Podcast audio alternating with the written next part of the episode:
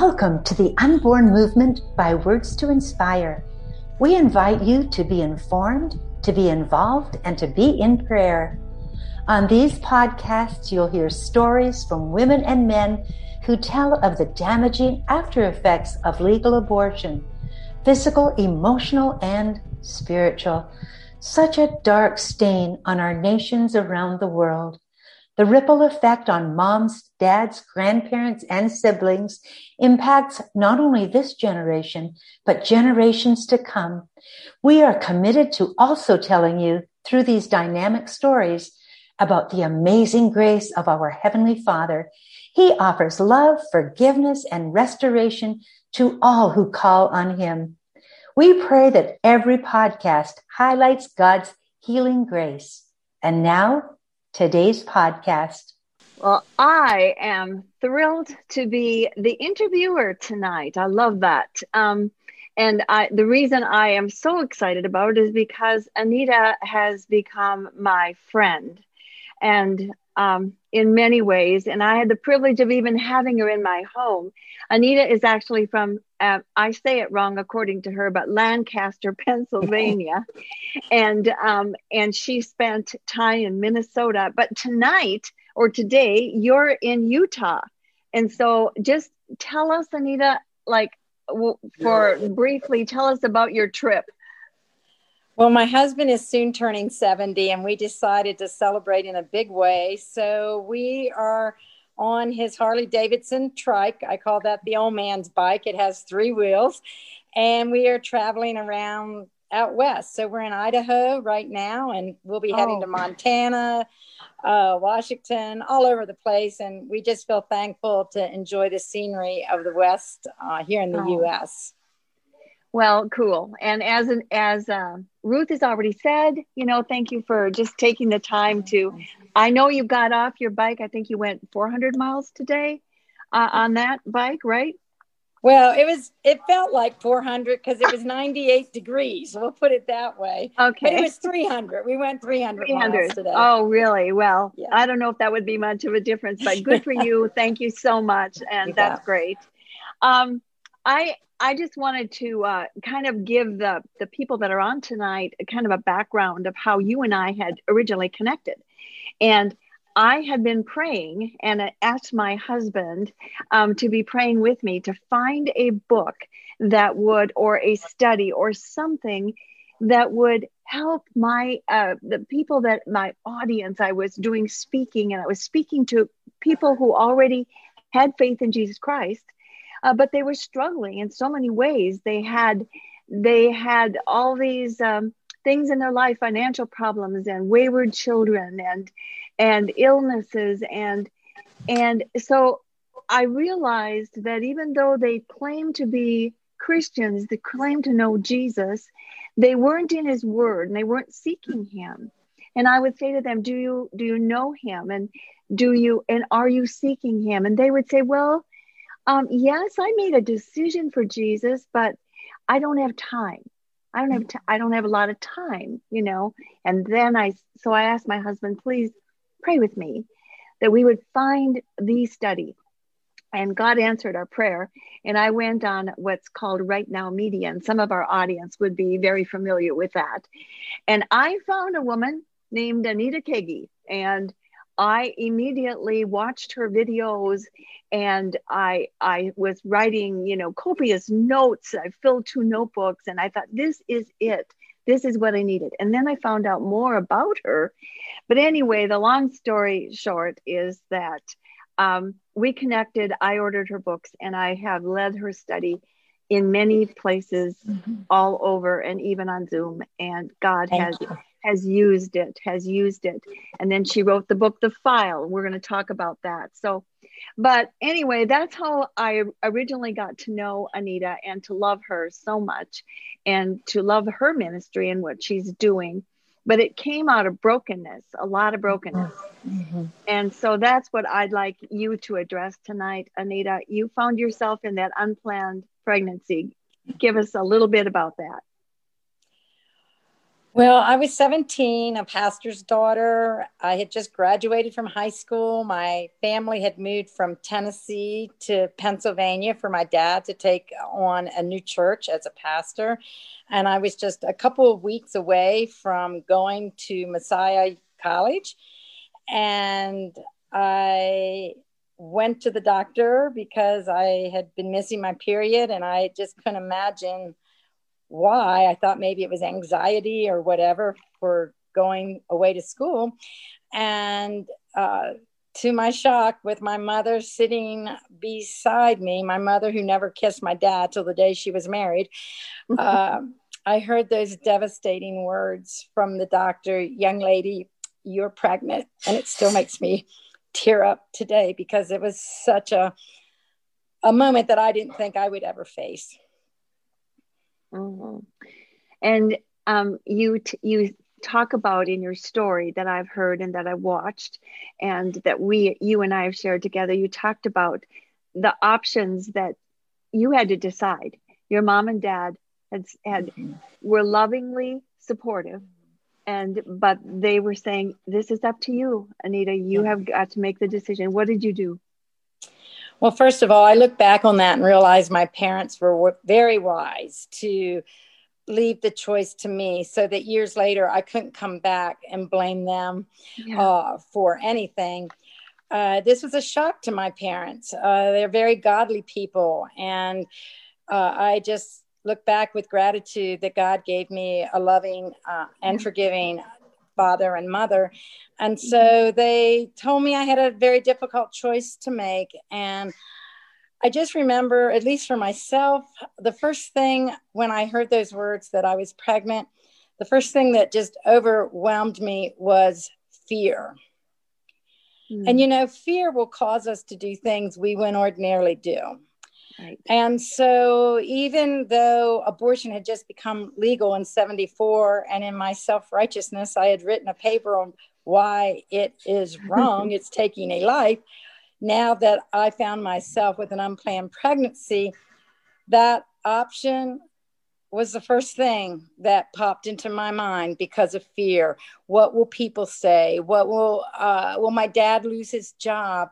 I'm not old enough to take care of a baby. I, I it was just fear all uh, consuming, and so. Uh, in that moment of desperation, after my parents told me to make the decision, I'm sure they didn't think that I would come back to them and say I thought that I should get an abortion. Uh, but I did. I went and I said, I think that's the best option to get us all out of this mess. And, you know, that's the thing with an unplanned pregnancy. You, it doesn't only affect you, it affects other people. And so uh, thankfully, I had a dad and mom that cared more about me than their reputation and they told me that was not one of my options because they knew how I would feel years later uh, because of my conscience and, you know, how I was raised. And so uh, they told me I needed to go back. And so I went to my closet and I prayed and I asked God to give me direction. You know, I had three options left. It was either be a single mom marry the birth father who was a lot younger than me or place my child for adoption. And all i can tell you was in that desperate cry uh, to god for wisdom uh, i just felt that he was saying for me in my situation that the best plan for my baby would be to place my baby for adoption.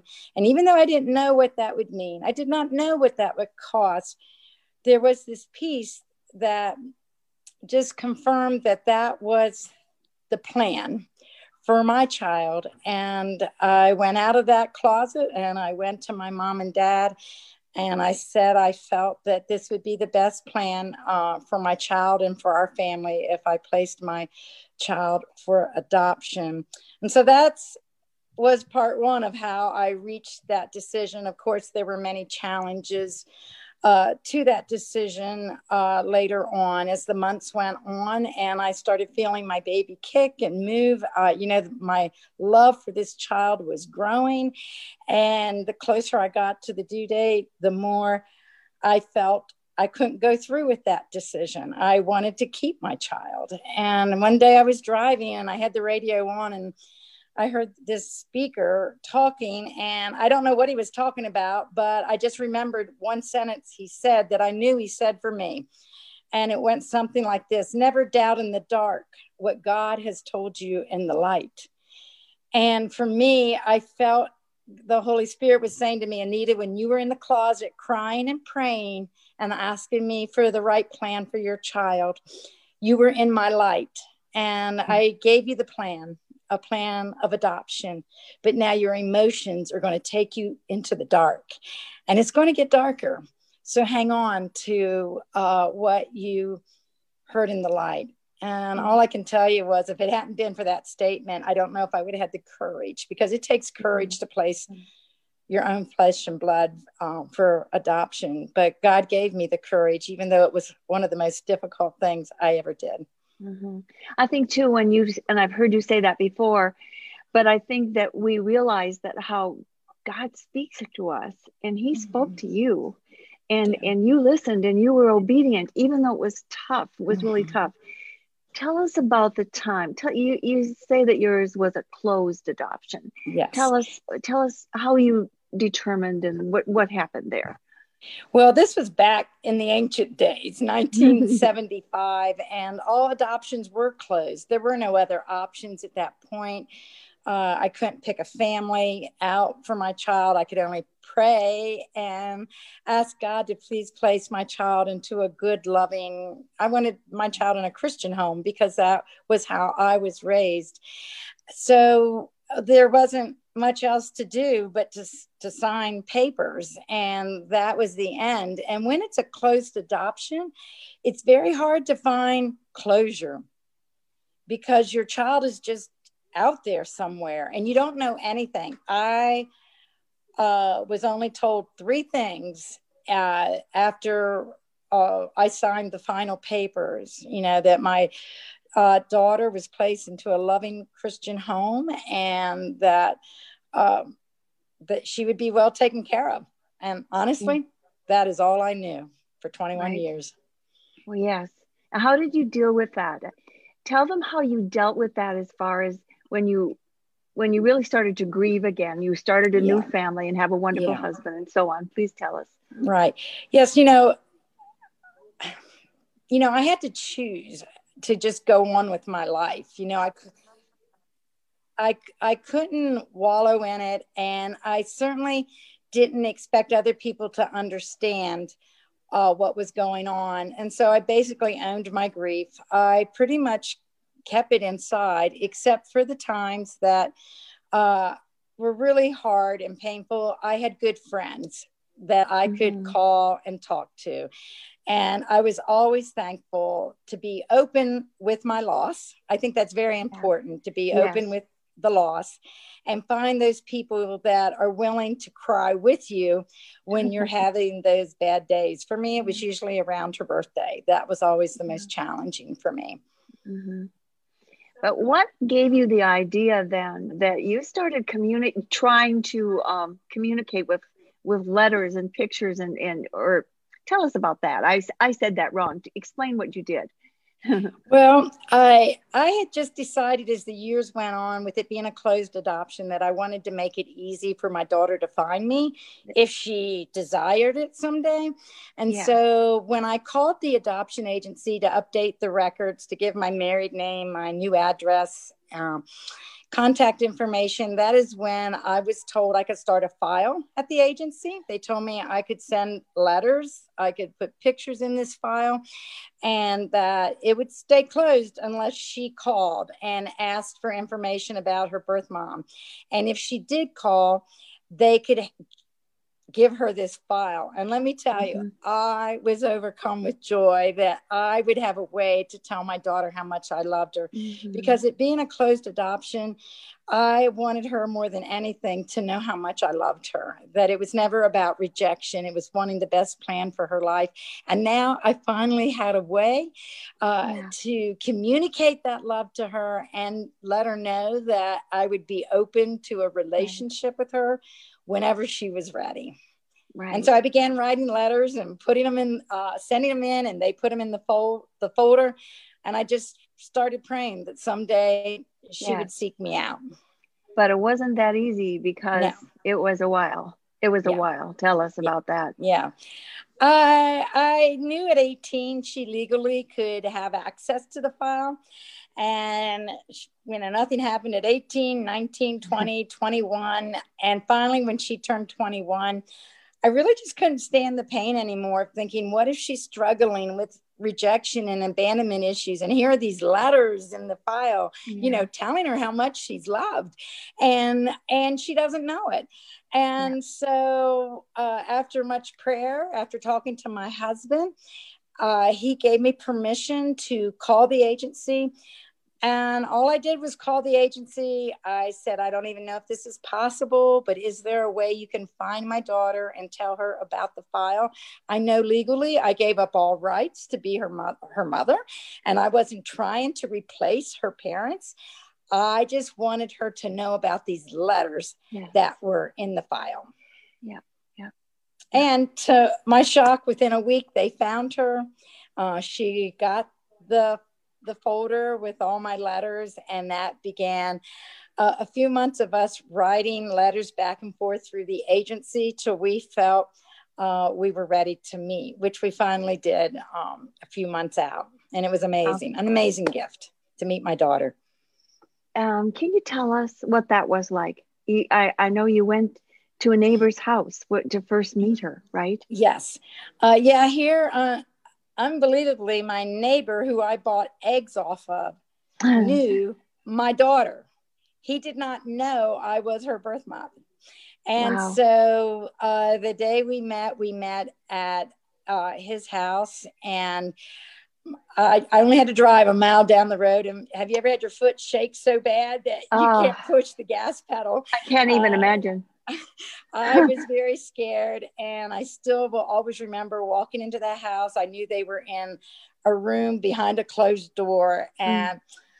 I sorry, I'm going to cry, but just opening that door and seeing her face for the first time, you know, being able to actually hug her for the first time and tell her how much I loved her was a, the most amazing gift. And not only was it her, she was married, and I had my first granddaughter, Emily, who was three months old. So I became wow. a grandma in, uh, very quickly too. So it was an sure. unbelievable experience that I share in my book, The File. Um, yeah. So hopefully you'll get that and you can hear the whole story. Yeah, we're going to tell the people how they're going to get that and how they can get that. But I want I want to tell what I love what you talk about uh, Anita, is when you explain how God just kind of spoke to you after you had gotten, you know, reunited with her, and there and there was love there, and and mm-hmm. still is today. You all share, doesn't? You? Mm-hmm. How many grandchildren do you have through through um, uh, Twyla? Twyla. Uh, she has six children, and I also now have two great grandsons through her. Wow! So wow. it's amazing. Yeah. Yeah. What God can do, and what a because of your choice. That's just mm-hmm. amazing to me. It is. It okay. Is. but um but but then God spoke to you then in one day when you were having devotions and he talked to you about those letters. Yes. And tell yes. us about that. Well, I happened to be reading my Bible. I was in Acts chapter 17, and Paul is addressing the Athenians, who are very religious people, and he sees all these idols in this one town, and this one idol is marked unknown God. So mm-hmm. he calls the town people together and says, I'm going to tell you who this unknown God is. And he went on to say, This is the God who created you to seek yeah. him, to reach out and find him. And he's not even that far away from you. Even as your own poets have said, we are his offspring. And all I can tell you, as I read those verses a download. That's all I can say. It was a download uh, coming over my heart. And I felt God saying to me, Anita, you know how you wanted Twyla to seek you. That is how I feel about all my children. And you know how you started a file with letters because you wanted her to know how much you loved her and how you wanted to be in her life and be in yeah. a relationship with her. Yeah. I have my own file right here. It's my word. And the same mm-hmm. reason you put letters in her file, the same reason I put letters in my file, because I want my children to know how much I love them and how I want to be in their life. I want to be in a relationship, but like you, mm-hmm. I can't make them open it. You see, I couldn't make Twyla open the file and read my letters. She had to want to seek me, to find me. Yes, yes. And see, God is waiting. He broke my heart that day because I could just see how He's there. I mean, I only had this one daughter. He has millions and billions of children. And right. his heart of love is for each one of them. And he's clearly put it in here how much he loves us and how he wants to be in a relationship. And he tells us how to be in a relationship with him in his word. But see, he will never make us open it up. Hmm. And truthfully, I open it up every day because it's one way I could show him that I love him. Yeah. You know, when Twyla was willing to open the folder and read my letters, that told me she wanted to know something about me. And that blessed me so much. And so when God just gave me that parallel, I just literally surrendered my story to Him. And I just said, Lord, if you are real and this is from you, open the door and I'll tell the story wherever you want and point everyone to your file to read your letters so that they can all know how much they're loved mm-hmm. by you and how yeah. you want to be a part of their life. You want to guide them. You want to tell them how to have a good life. And so that's why I'm here today. Uh, right. You know, right. I'm just an old lady, 64, and uh, I shouldn't say that. Sorry. Uh, but uh, I just am telling my story because I know God's real and yeah. he wants us to open his file and read his letters and fall Absolutely. in love with him. Absolutely. So you did write a book, which you yeah. didn't think you could ever do, but you wrote right. a book. God wrote it. Mm-hmm. Yes. And it's mm-hmm. your story, the, the file, A Mother and Child Life Changing Reunion. And so that is available on Joy Shop Ministries. It's yeah. also on Amazon. Uh, but just so everybody knows, I am about out of out of books. That is that cover. We're printing new ones now. So if you see a different cover, uh, just know it's the same book, only the, the new one will have pictures in it. This one, the original right. one, does not. Okay, good, good. And on joyshop.org, uh, dot org, though, joyshop.org, mm-hmm. both of those, we at this point you can, but mm-hmm. uh, we can also order your uh, study and then your videos are you can order the dvd but the videos are also on right now media that's how i mm-hmm. first connected with you mm-hmm. and got that seeking mm-hmm. god first so um and then I, you know i i think what has warmed my heart and touched my heart and um, i had as anita knows the privilege of having anita come to uh, Minnesota, and she did uh, three venues. Mm-hmm. There are two uh, two churches and one at Rachel's Closet in a retail store that has a ministry, and uh, it was so powerful. But most of all, it's so wonderful to realize that you you your perspective is you chose not the abortion but rather mm-hmm. adoption and look mm-hmm. god honored mm-hmm. that mm-hmm. and you have all of these children and great yeah. or you know it, grandchildren and now great grandchildren through yeah. through Twyla that you gave us. Yes. Mm-hmm. And so God is God, good. God is a good, God is a good yes. God. And, and now he's helping you spread that news to mm-hmm. others. Mm-hmm. I think you also wanted to share a scripture tonight that you that you had yes. kind of spoken or shared with. Yes. Uh, before I share this, I just want to tell you when I found out I was pregnant, one of the hardest things was to tell my siblings mm. because they looked up to me. And I'll never forget, I telling my little sister Lorene, who was maybe 11 at the time. And when I told her, she just you know, pepped up and she said, Anita, don't you worry about this. You know that all things work together for good to those who love the Lord. And you know what? When she said that, I honestly said into in my heart, yeah, right. It's not going to apply to this situation. How can God take something like this that I felt so ashamed about? How could He ever use it for good? But now here I am years later saying it is so true. And so I'm just going to read it out of the, the, the New Test, oh, the Passion Translation. Uh, so it's Romans 8, chapter, I mean, Romans 8, verse 28. Mm. So we are convinced that every detail of our lives is continually woven together to fit into God's perfect plan of bringing good into our lives. For we are his lovers who have been called to fulfill his designed purpose. That verse is as true as can be. Amen. Thank you. Amen. Thank you for sharing. And thank you, Anita, for taking the time to share with us tonight. But I know that's your heart. And, and God's going to bless you on this the rest of your trip together be, uh, because of what you've done tonight. So we just we thank you so much. We love you. I love God, you too. God bless you. Thank you. As we close off today, I invite you to be part of the unborn movement. There are several ways to be involved. Why not join the Unborn Movement Facebook page, get involved in a local pregnancy center, or start the conversation in your church, providing a safe place for stories to be told? For there is a lot of pain in the pews.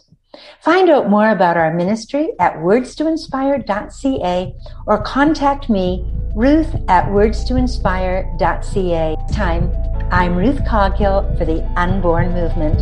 Bye for now.